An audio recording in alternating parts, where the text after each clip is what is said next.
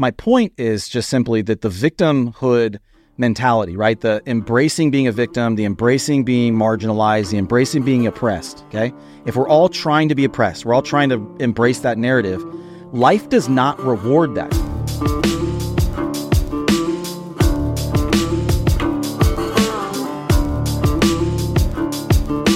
Welcome back to the Unyielding Podcast, episode two. This is our first video podcast. This is the podcast where we talk about anything and everything from a Christian perspective.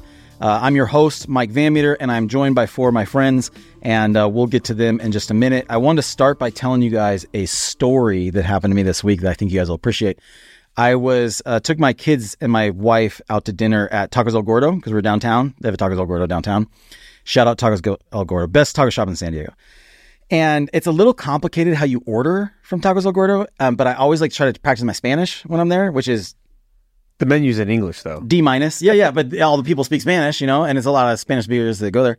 So I was, uh, it's originally from Tijuana, you know, so they speak Spanish. Anyways, I was, uh, I was practicing my Spanish and I, I messed, I made a mistake somewhere along the way because I accidentally doubled my order. I think I ordered from two different guys, but when the guy was bringing me, he was like, you, you put your tray out and he's putting tacos on the tray and he's like, uh, he's like, he could tell I didn't speak Spanish. It's like, for here or to go? I was like, yeah, for here. And he's like, uh, it's a lot of food. I was like, yeah, I got a whole family. I got like six kids and my wife upstairs. Like, oh, okay. And I just had flashbacks of the Golden City Peking duck situation of, that I was overordered and too much food. Anyways, um, it was great. It ended up costing like a hundred bucks at Tacos El Gordo. I plan on spending like forty, but whatever. Um, all right, we are uh, coming back this week. This is our our first video episode, which we're really excited about. Henceforth, our episodes will be coming out on video. They'll be on YouTube and they'll be on all of our podcast uh, areas, so you can you can pick them up from wherever. Um, one of the things we want to just talk about is maybe give a little bit of perspective on why we're doing this, and maybe even some perspective on why we're not doing this uh, this podcast. And so, um, basically, our heart, our mind is that we want to challenge each other to live godly lives for Jesus, and we want to challenge you guys to live godly lives for Jesus, just unapologetically, faithfully to God. Uh, first and foremost, more than everything, we want to push Jesus and and into every area of our life. We want to live fully, bring His lordship and His authority over every aspect of our life, and um, and that's a really exciting challenge when you get into it. Um, and so that's that's kind of the podcast is going to be kind of meandering conversations. We usually come with some idea of of a topic to talk about, but we're just going to try to talk about from our life experience and our our experience of following the Lord. Most of us for you know over 20 years for the most part um, and and just see kind of you know what what comes of it and the reason is because we've had these these conversations for a long time but um, so I, that's kind of my idea behind doing it. I know we have some other things. You guys want to add anything to that um, as far as like why are we doing this? What the point is? No, I think you got it. That was great. Yeah, I mean, I think that um, you know we're we're not necessarily. I'll speak for myself, but I'm not a I'm not a podcast guy. I don't think any of us really are. I mean, Spence, he you know he's got the look. He's a polished guy, radio voice, right? Good looking guy. Good looking guy. Um, I don't know what a podcast guy is. Well, someone that that's like a, That listens wants to pod- that wants to someone be that you doing this. expect that wants to be doing this Oh, okay. for the sake of podcasting, for the sake of broadcasting. Yes, for- I think podcast like I listen to podcasts, Oh, and I do. I listen to podcasts, but Yeah, so I, I think that um, when you're talking about like why, what are some reasons that we're not, or what are what are some reasons that um, that we are doing this, and I think that it's just uh, you know it's it's kind of time, um, and I, it's been time I think to speak the truth boldly and um, and to kind of have a um, a full kind of representation of the kingdom of God in all channels possible because there's so much out there now that's pushing um, against it and so much um, that is um, not true that I, I just feel um, you know it's it's definitely time that whatever avenue we have, whatever channel we have to put out the truth of God's word, that we we have a responsibility to do that. And I, I know that that was always the case, but it just seems like things have kind of come together where we have this opportunity to, to do this podcast and um,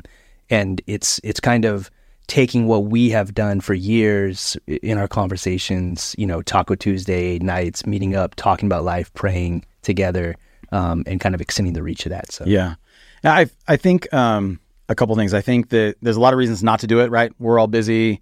Uh, who's going to watch it? Does it is it going to make an impact? Doesn't matter. Um, so some of it is just in faith. Lord, we want to honor you, and and and hopefully this is something that is can be useful to Him. Um, and I think there's some value just putting stuff out there and saying, you know, Lord, do you want to use this in somebody's life? I think also, you know, if we kind of had a target, I think in my mind, uh, we want anybody who is interested in living for Jesus to be in there. But I think maybe particularly just kind of young guys. You know, I think that that our experience coming up together, encouraging each other. I think that, that if there's somebody who's going to find this podcast fruitful or encouraging, it's it's probably going to be uh, young guys who are trying to figure out their lives and figure out you know what's their next step, what's their next move in the world. That I think they're hopefully you know has some value. But I do think it's probably important to say, man, we're not experts in anything. Um, you know, you can we want you to test everything that we say and do against the Word of God and against wise counsel, and and that be an encouragement to you guys. Yeah, I think um, to add to that, fleshing ideas out in front of people and showing that transparency of, hey, I think this, and I, and here's what the word says, and then someone else bringing a different perspective on application in life, I think is is very difficult um, for men to do with each other, and so modeling that for young men, I think is is ultra important. Um, the other aspect of it is sometimes it's hard to digest things. You know, when you read a book sometimes these books are very weighty and very heavy, very high up there in concepts. And so when you're able to break things down to, into digestible parts, um, especially for young men that are as well read as Mike or Bo or everybody else here, um, we got it's the, gonna, we got the shout yeah, yeah, you got the shout outs there. and the other two. Yeah, the, the other three, all of us. um, I think it's important to kind of uh, break it down into di- digestible um, points for people to be able to understand. Yeah. Yeah. For me personally, why I'm doing it, I, I'm just tired of not talking about it. I, I feel like, you know, the Bible talks about live peaceably with all men as far as it's possible. And I I try to do that. But then there's also something in the Bible about saying peace, peace where there is no peace. You know, I feel like I feel like I just I've been trying to keep the peace and the peace, and there's just so much around us that is uh, that is actually showing us that it's a war, that it's not peacetime. Um, and I think we just have to. I just have to engage. I'm tired of I'm tired of letting it go on around me and not not saying enough about it. Um, believing it is one thing, and having you know close friends and family that believe, and um, but there's a lot of people out there who are speaking you know so ill of the things that we know are true and good that um, I'm just tired of I'm tired of it, and I want to I want to talk more about it. Yeah, we've had a lot of fun doing this, so I think this podcast is going to be fun, and um, that's one of the reasons I want to do it. And I, I think that is a good um, it's a good thing to put out in the world. Like we we are trying to figure out how to be good Christian men, and we have fun doing that. And that if we can share that out, um, I think that could be edifying for others. Um, I also you said like we're not experts. I'm kind of proud of that fact. I think there's we we achieve um, a lot of effective wisdom on how to live in the world well, how to represent ourselves well as men and Christians, and we aren't experts. So I think that that can be um, an encouragement to other people who, right now, there's a lot of deferring to some power or experience or expertise out out there that knows better.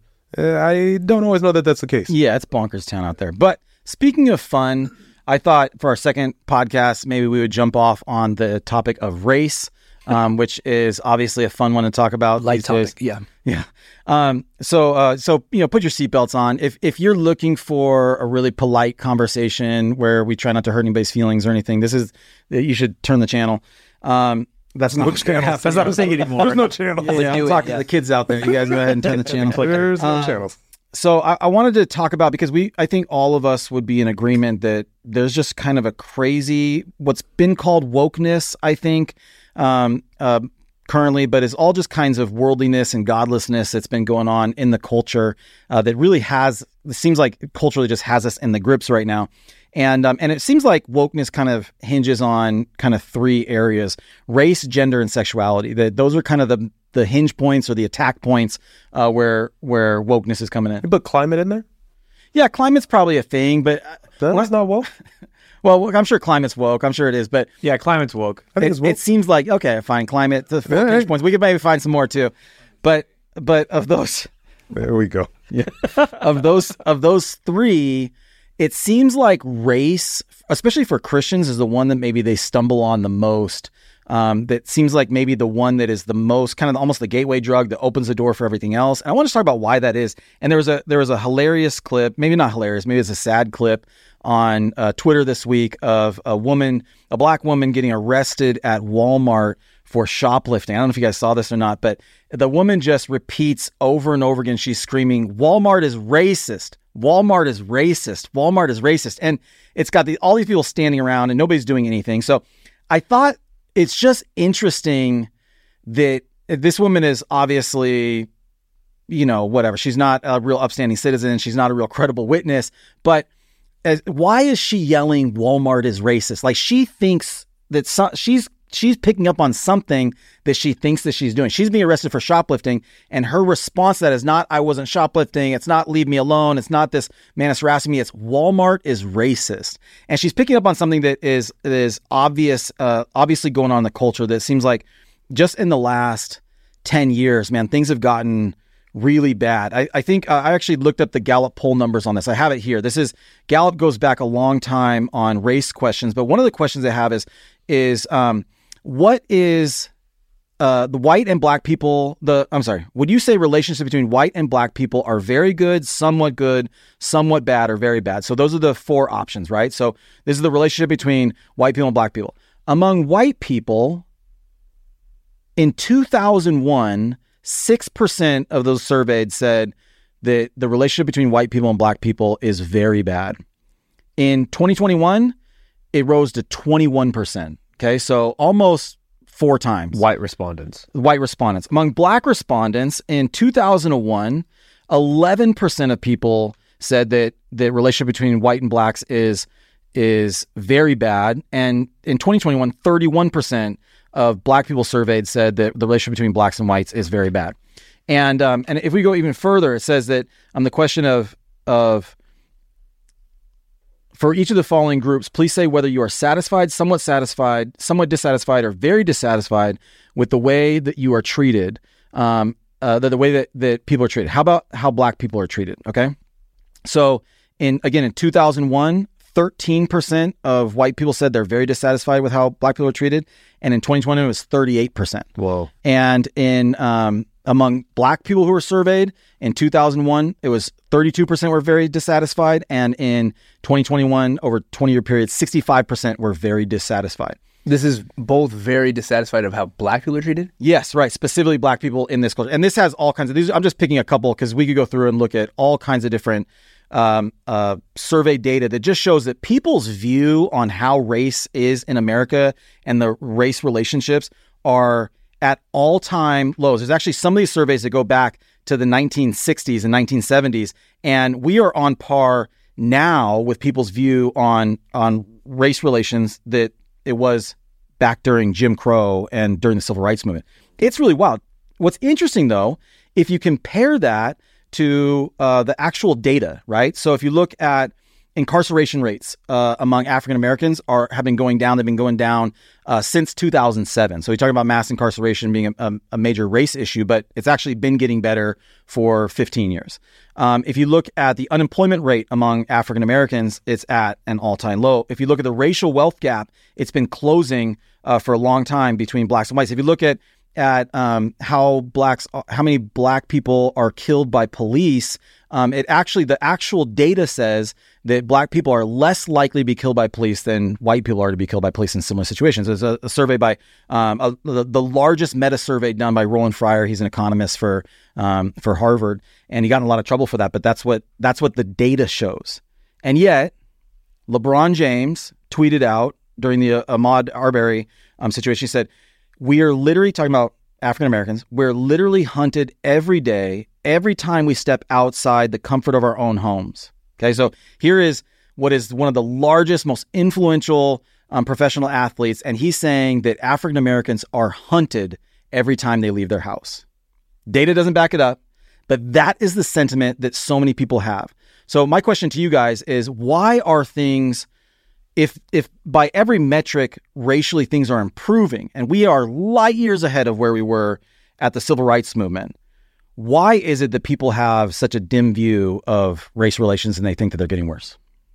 I mean, I think we talked about last time. It's everything right now is kind of a race to the bottom. The you know, uh, if you are the most oppressed, the most victimized, the most, uh, you know, you have the most going wrong for you, somehow that means you are excelling the most. So you have the most opportunity. I mean, it's backwards, but um, yeah, I think that's I think that's one of them. Is um, I think where you could see victory, you know, in this, you can see opportunity, you can see um, something good coming from it. Um, I think, uh, yeah, I, I think it's it's that's part of it. It's just it's just a race to to the bottom. Let's talk about that for a second because just that idea of victimhood, you know, there's certain things we can choose in society and, and culture, and there's certain things we can't choose. Like you can't decide that gravity doesn't work anymore, right? You can't decide you're going to jump off a cliff and you're going to fly.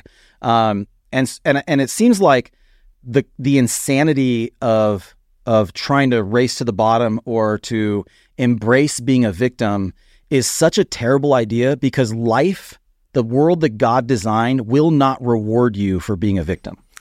It well, will not. I, I gotta. It All right. would. It would. There were things in place that would reward blackness. There was affirmative action. So there there were mechanisms in place that being Yeah, no. black was a was a, a mechanism or a tool that you could use. no, So no, no. Definitely. Was it the right tool? Was it a Well, good thing? hold on, Did let- it contribute to yeah, this? Maybe. well, those, those things are in place now, but That's it's not. It's not. You're saying how it should. No, no, no, no. Let me let me be clear what I'm saying. Um, those we can make all kinds of things like that. We can make affirmative action, but the the end result with affirmative action is a worse outcome. Okay, so like like if you just take affirmative but, action. But you're saying how did it get to where it's at? No. and that's in No, I'm not saying how do we get to where it's at. That's my my question of of why is this such a, a thing? Race is such a thing, and I think there's lots of answer. But my my point is just simply that the victimhood mentality, right? The embracing being a victim, the embracing being marginalized, the embracing being oppressed. Okay, if we're all trying to be oppressed, we're all trying to embrace that narrative. Life does not reward that. Now we can put in some false rewards. We can say, okay, well, if you've been oppressed, then you can go to Ivy League colleges, even if you don't have the grades, even if you don't have the. But what happens when you go to the Ivy League school? Do you know what the the number? This data is hard to come by because it's it's really protected. Colleges don't want you to know it. But the the the data on students that are that are enrolled because that are accepted because they have lower test scores, but based on race, do worse. They end up in the bottom 20% of their of their classes. Many of them don't end up graduating. Many of them end up filtering into these majors that are worse. And so then when you get out, you're actually you you could have been let's say let's say you end up going to Harvard. You're going to end up in the bottom 10% of the the class at Harvard or you could have been in the top 20% of your class at USC. And the question is, what would be better? Would it be better for you to graduate, have a, a degree from Harvard where you're at the bottom 10%, or a degree from U, USC where you're at the top 20%? But then you have to go get a job. And if you're incompetent, like let's say we hire based on race uh, preferences, right? If you have to go get a job and you're not going to perform as well. And who suffers because of that? Everybody ends up suffering. The whole quality of the culture ends up going down because of this. if I were an individual black person though, and I had uh, You are an individual black. But that's what I'm saying. If I'm thinking, if I'm thinking from that vantage point, and there's a way for me to go to Harvard because they need another black person, up until now, where we're starting to figure out that there's there's these nestled outcomes that are systematically not good, I would have went to Harvard. I would. and Obviously. so so that you're saying, how have- do we get there? No, I, I'm not even, again, set, set aside that, how do we get there? I'm saying, I'm saying that we've set up perverse incentives. I agree. And these perverse incentives don't end up helping us in the long run. I agree. And so what we're doing by embracing the the victim mentality, it can there's a reason you, people are doing that because it works for a minute. But then life comes at you and it doesn't work. You that runs out real quick and it might last. You might be able to ride on the backs of of a generation or two generations or three generations or four generations. But at some It's a point broad brush for the victim mentality, though. I think that's that's in that's pulling too many things into the victim mentality. That is a real issue.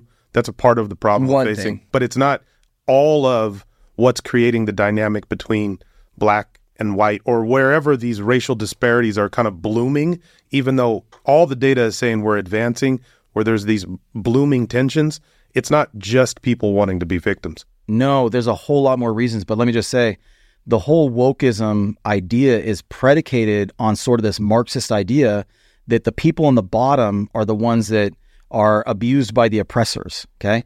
And that whole thinking that is informing that's kind of the the CRT idea of understanding all of life along these power dynamics. I'm saying to the degree that we embrace those, we're going to embrace what the outcome has been in every country where it's been adopted, which is poverty, which is a decline, which is brokenness. And I'm saying that that's where that stuff comes from. And I think that there's lots of other things going on. There's lots of other dynamics at work, but that one kind of permeates a lot of it and it's not helpful. Like we've had messed up race relations in the United States for since our inception for 400 years. And I think that's one of the reasons why this is such a kind of a complicated, difficult issue to to try to figure out. Um, but I think that in ways that we're getting so much better, one of the things that is modern is happening. I think I think the African American community in many ways is worse than they were in the 1940s and 50s than they are today. I think Worse. Uh, family wise, worse outcomes, uh, even wealth that they uh, ability to generate wealth and entrepreneurship and that kind of stuff. If you look at the data from the 1940s, it was really strong that the intact black family was had a mentality of we're going to do it ourselves. We're not waiting for somebody to come rescue us. We're not waiting for somebody to come help us. And they were having really good outcomes. They were having really kind of uh, amazing things that were happening. And there's lots of reasons that that that didn't work and that that people came against him, But I don't think the whole rescue um, uh, situation that I think the government send the federal government in to rescue the African American community is going to work. Has worked. I think it's actually been. You really opened with the question on like why why is this going on? Yeah. I, I think all of those things in part are true. I point to an individual Christian faith, individuals having a Christian faith and letting that form their ideas of race as the as the biggest element before the Marxists and the victimhood mentality and all of those things which are co- contributors.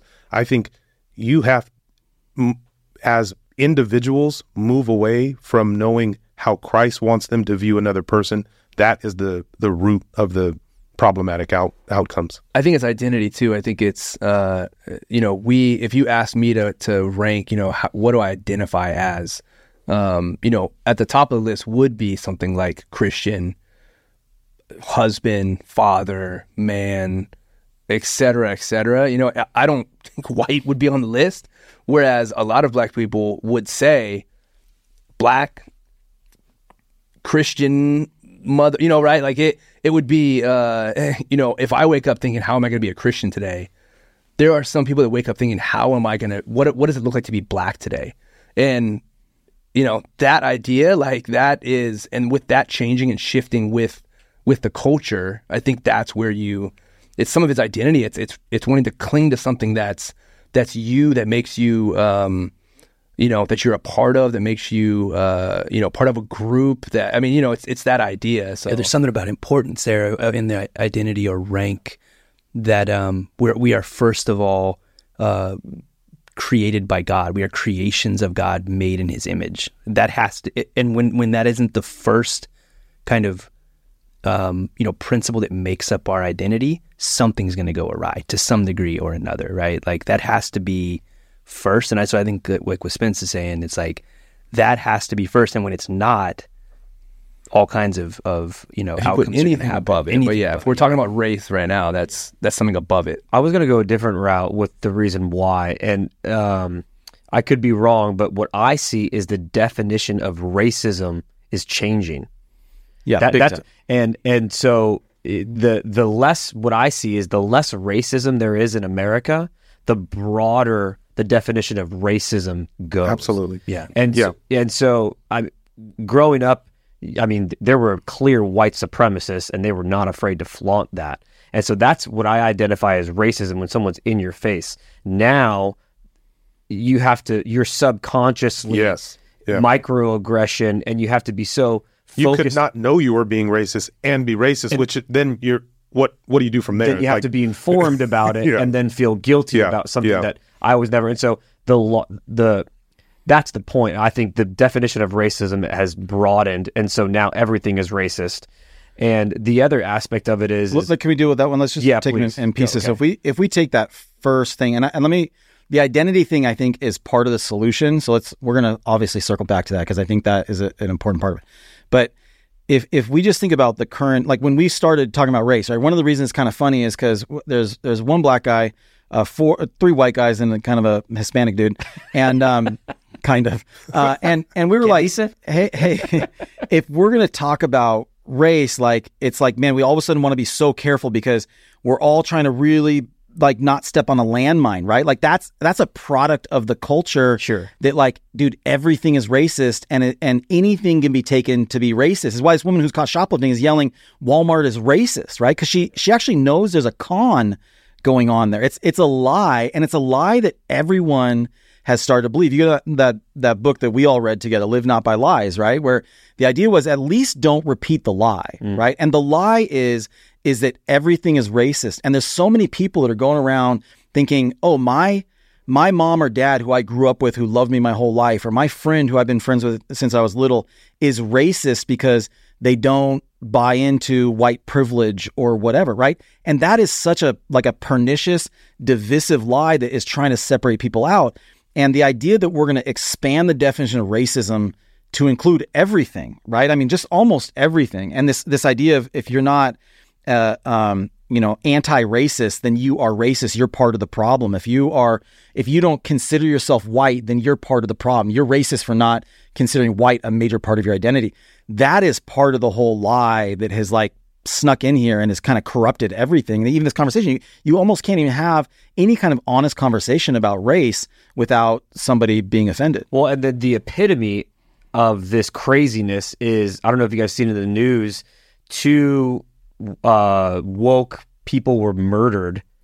And the people who murdered them, it, one was in New York and one was in like San Francisco, and they're obviously like white guilt advocates, and and they were murdered. And the family members are saying, if this person was alive, they wouldn't want him to be prosecuted.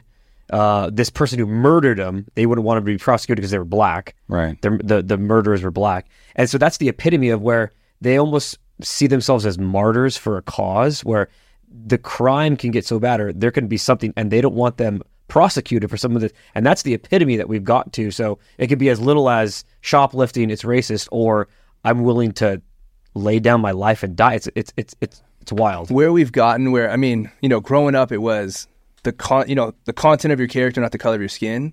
That is s- such an amazing statement. Me saying that right now is racist. Yeah, right. If you say that today, that we should judge each other based If you on quote the Honorable Dr. King, if we judge each other based on our character, Right. not the color of our skin, racist. I mean, I'm ra- I'm I'm white, so I'm I have the disease. I have diseased blood of racism flowing through me. According to everyone, I, my whole my whole life and thinking and everything is deeply racist. Right? I I can't escape it. I, whiteness is a disease as far as you know. there's people who say stuff Oh like yeah, that. no, I know. That's, which which is so racist, right? Right. But it's like, but not today. yeah, right. But even even if we go away from the fact that you know we're telling everybody that's white that they're a disease, right? Okay, let's we can deal with that later. But going back to judging people on the content of their character, not the color of their skin, the fact that we've flipped it now, where hey, if you say like your story, someone murders someone else, clear. Oh, hold on, today he was black, they were white. Oh, that changes everything. Right. We're literally flipped it to now we judge people on the color of their skin, not the content of their character. It's so upside freaking down. Yeah, it's it's left is right, right is left. It's if you need to know the color of a person before you can You must know. understand the details, and that's going to change your opinion on a murder. You're you're doing something deeply wrong. You're confused. Your mind is Yeah. is is convoluted in a way that's just really harmful. It's absurd, and the outcome is chaos. Yeah, Yeah. We've embraced absurdity. Like you said, Yeah. up is down, left is right, right is wrong. And when you embrace that across your society, you get chaos. And that's what we're, seeing. which is what the Bible out. says. You call good evil and evil good, right? So, um, so certainly, I think that's at work here. I think one of the things, though, and this is one of the things I think we would want to try to approach with this with this podcast is is how do we how do we improve that? Because the lie keeps getting told, and there's a lot of people who just are still just accepting what is kind of the the soup du jour. Like there's just the the beliefs of the day, the zeitgeist, right? They're just kind of accepting what they hear and what they believe, and okay, that must be true. And and there's all this kind of stuff where it's just being reinforced, right? If you look at the the the news data on like how often if a white person is killed by an African American, how often that uh, makes the news versus how often a black person is killed. If if a The if a white person is billed by if a white person is killed by the cops versus when a black person is killed by the cops. Uh, one of the one of the interesting things is you can go through and look at. I mean, there's so many. There've been so many uh, situations with with the cops, right? Starting Mike Brown and and uh, uh, Eric, the guy from um, from New York, Eric, Eric Garner. You uh, you could just go through and look at so all these different police shootings, and there's actually almost a one for one um, example of a white person being killed by the police in almost the exact same circumstances and you have you've never heard of those stories right? Those stories are fit a narrative that is being sold and being fed to people and the reason is is because it is a power dynamic that allows people to get power okay? And it's it's it's typically people who are have some political gain or some some social credibility that they're trying to get some some uh, uh, some ideology that they're advancing that is is using race as this wedge issue to divide people. And so how do we how do we bring that back? How do we get how does how does healing come into this? What does this look like? And I think this is where maybe we come back to the idea of identity and Christ. I, I think um, uh, Douglas Wilson has a, a great quote. He He says basically the choices are Christ or chaos. Those are the only two options. If if God is real and if this is His world and we're His creation, then we belong to Him. And anytime we don't submit ourselves to Him and His authority and and and live uh, um, uh, cohesively according to His plan and according to His design, we're going to devolve into brokenness and chaos. And I think whatever we look for in secular answers is going to come up broke because there, there just isn't the answer. And so, how do we as Christians begin to to shift the conversation on race or begin to to model something different in a way that is meaningful and can make a difference? I think it's it's diff- really difficult because um, even this question, you know, how can we bring healing as Christians to to a, a world that's broken with, with this concept of racism or this this broken idea of race?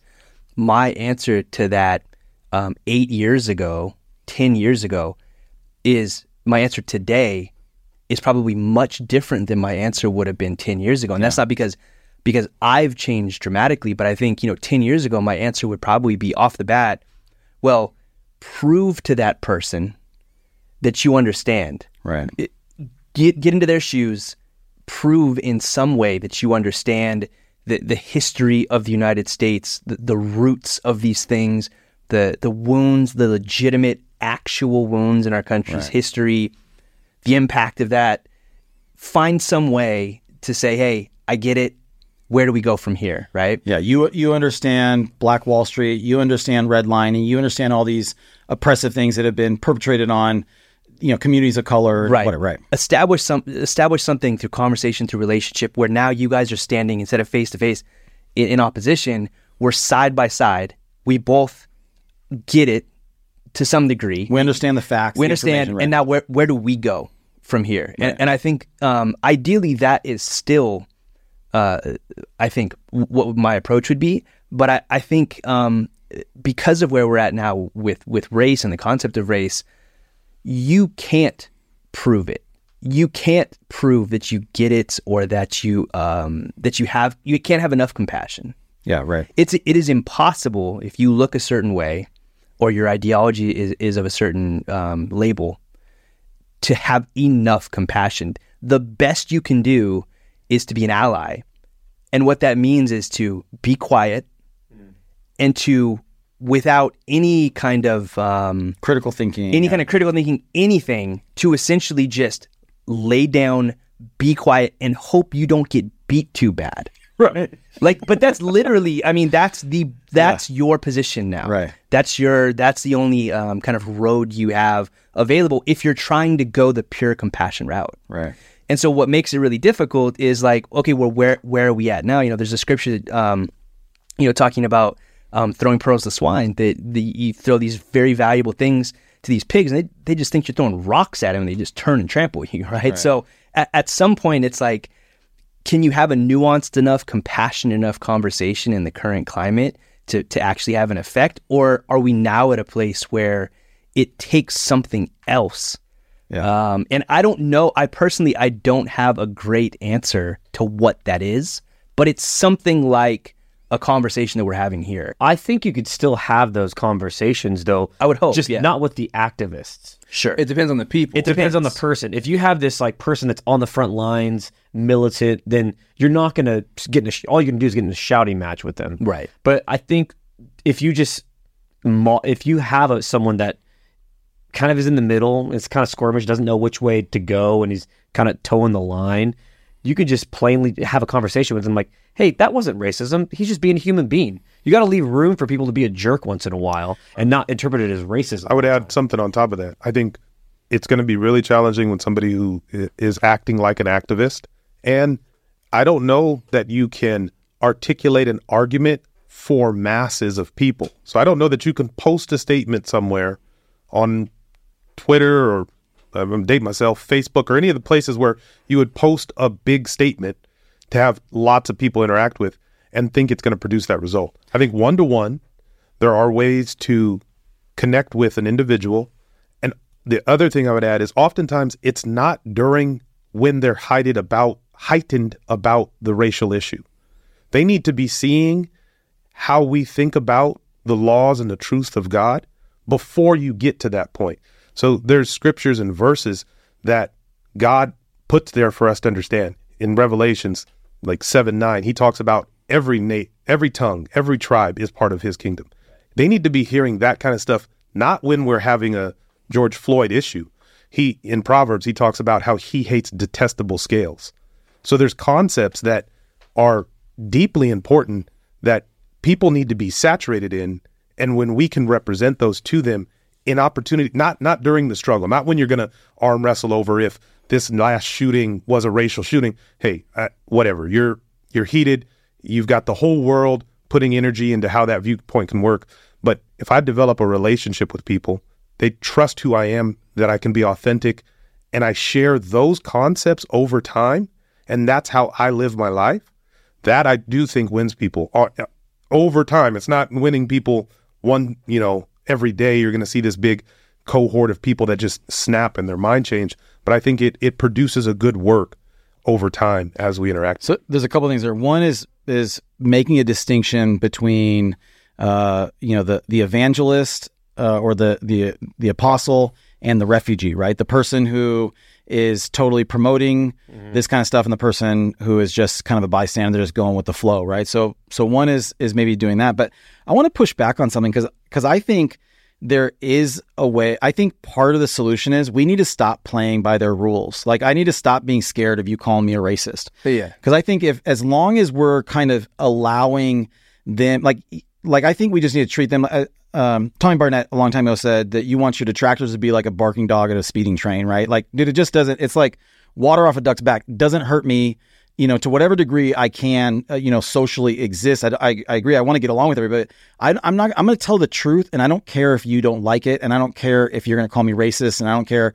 You know, it's it's like that that old adage of you know, what do you call someone who's winning an argument with a, with a, a liberal, a racist, right? Like it's just at some point it becomes a pejorative that's used to try to control you and silence you and make Yeah. you shut up. If you if you're still hanging your head when someone says you're white and that's wrong, and you know you're a disease, and you're like, oh, I am a disease.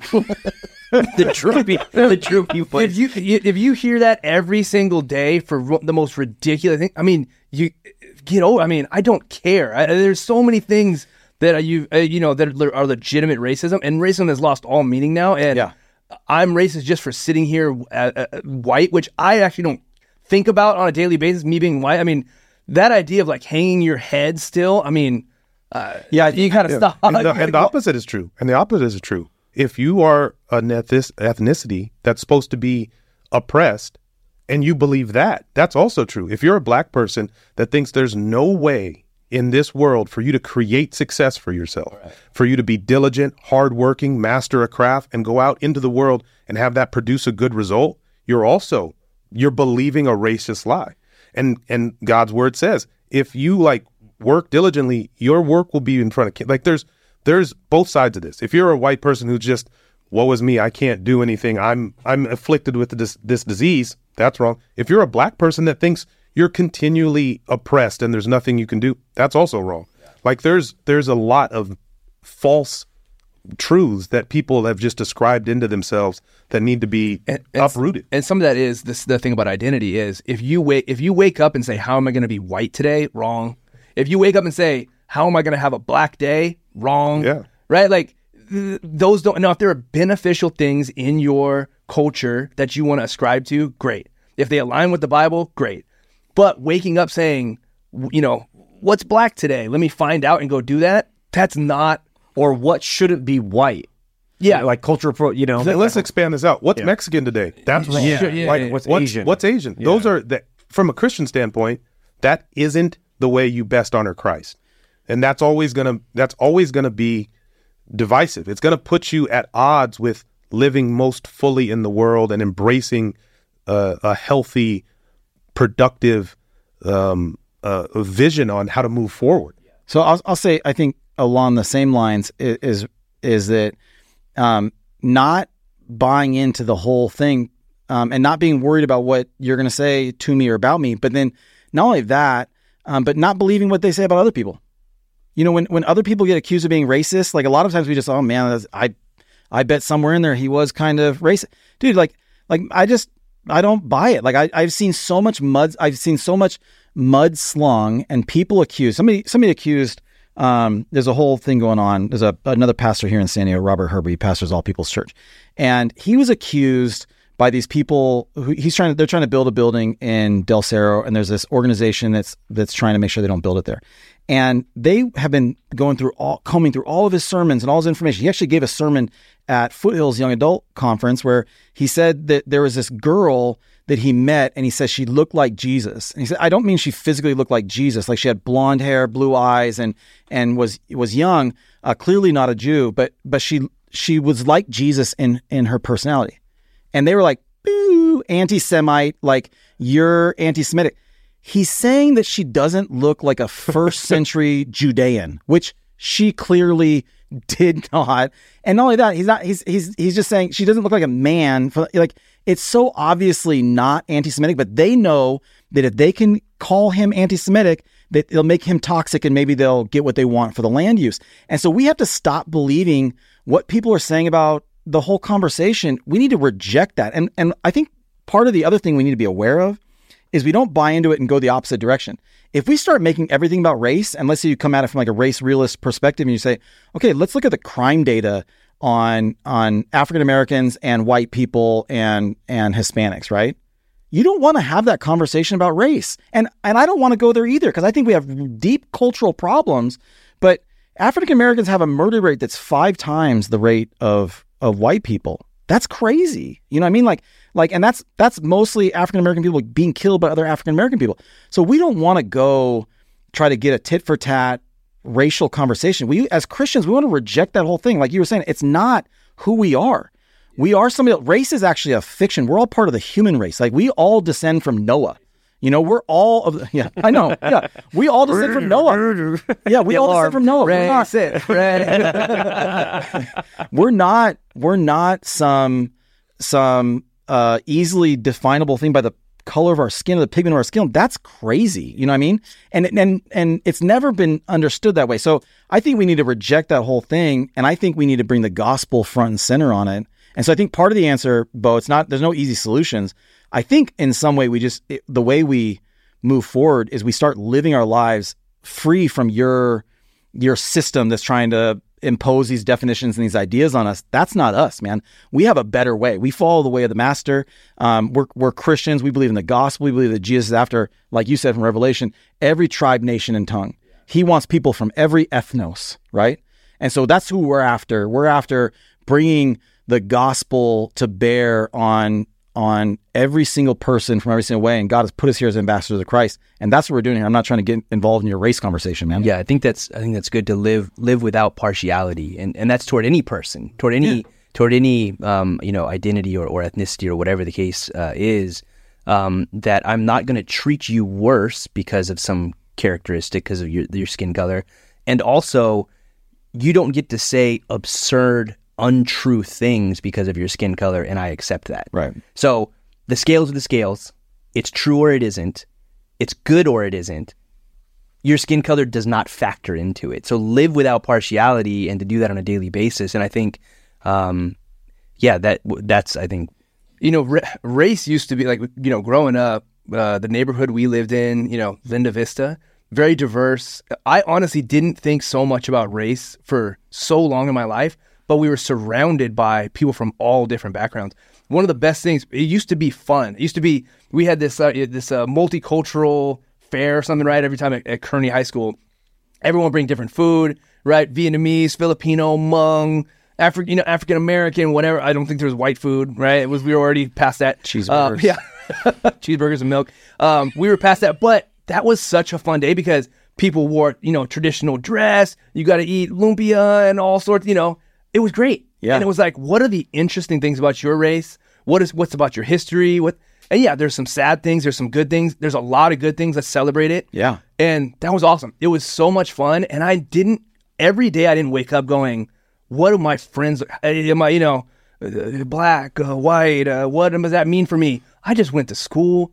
We just, you know, it was, it, it wasn't uh, on my mind. And, and it was, hey, that guy's a jerk.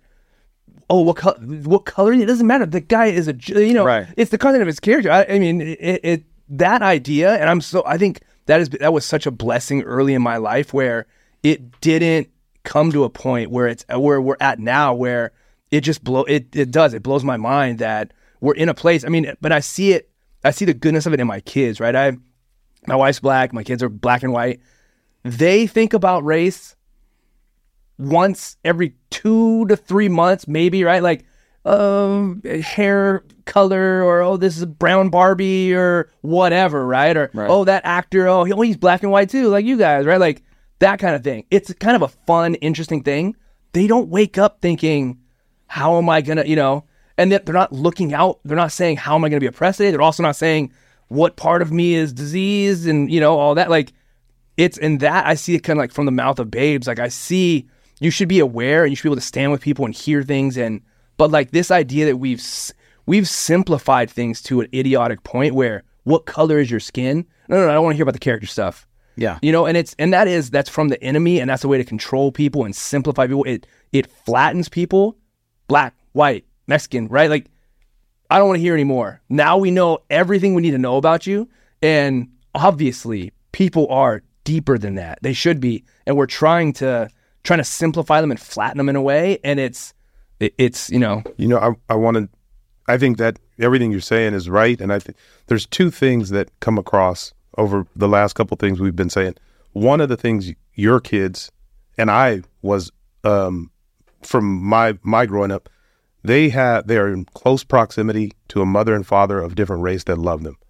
If you part of the answer is getting in proximity to people that love you and what as a kid I was able to experience was like I was a kid just growing up and I saw a white person love me and would do anything for me and I saw a black person.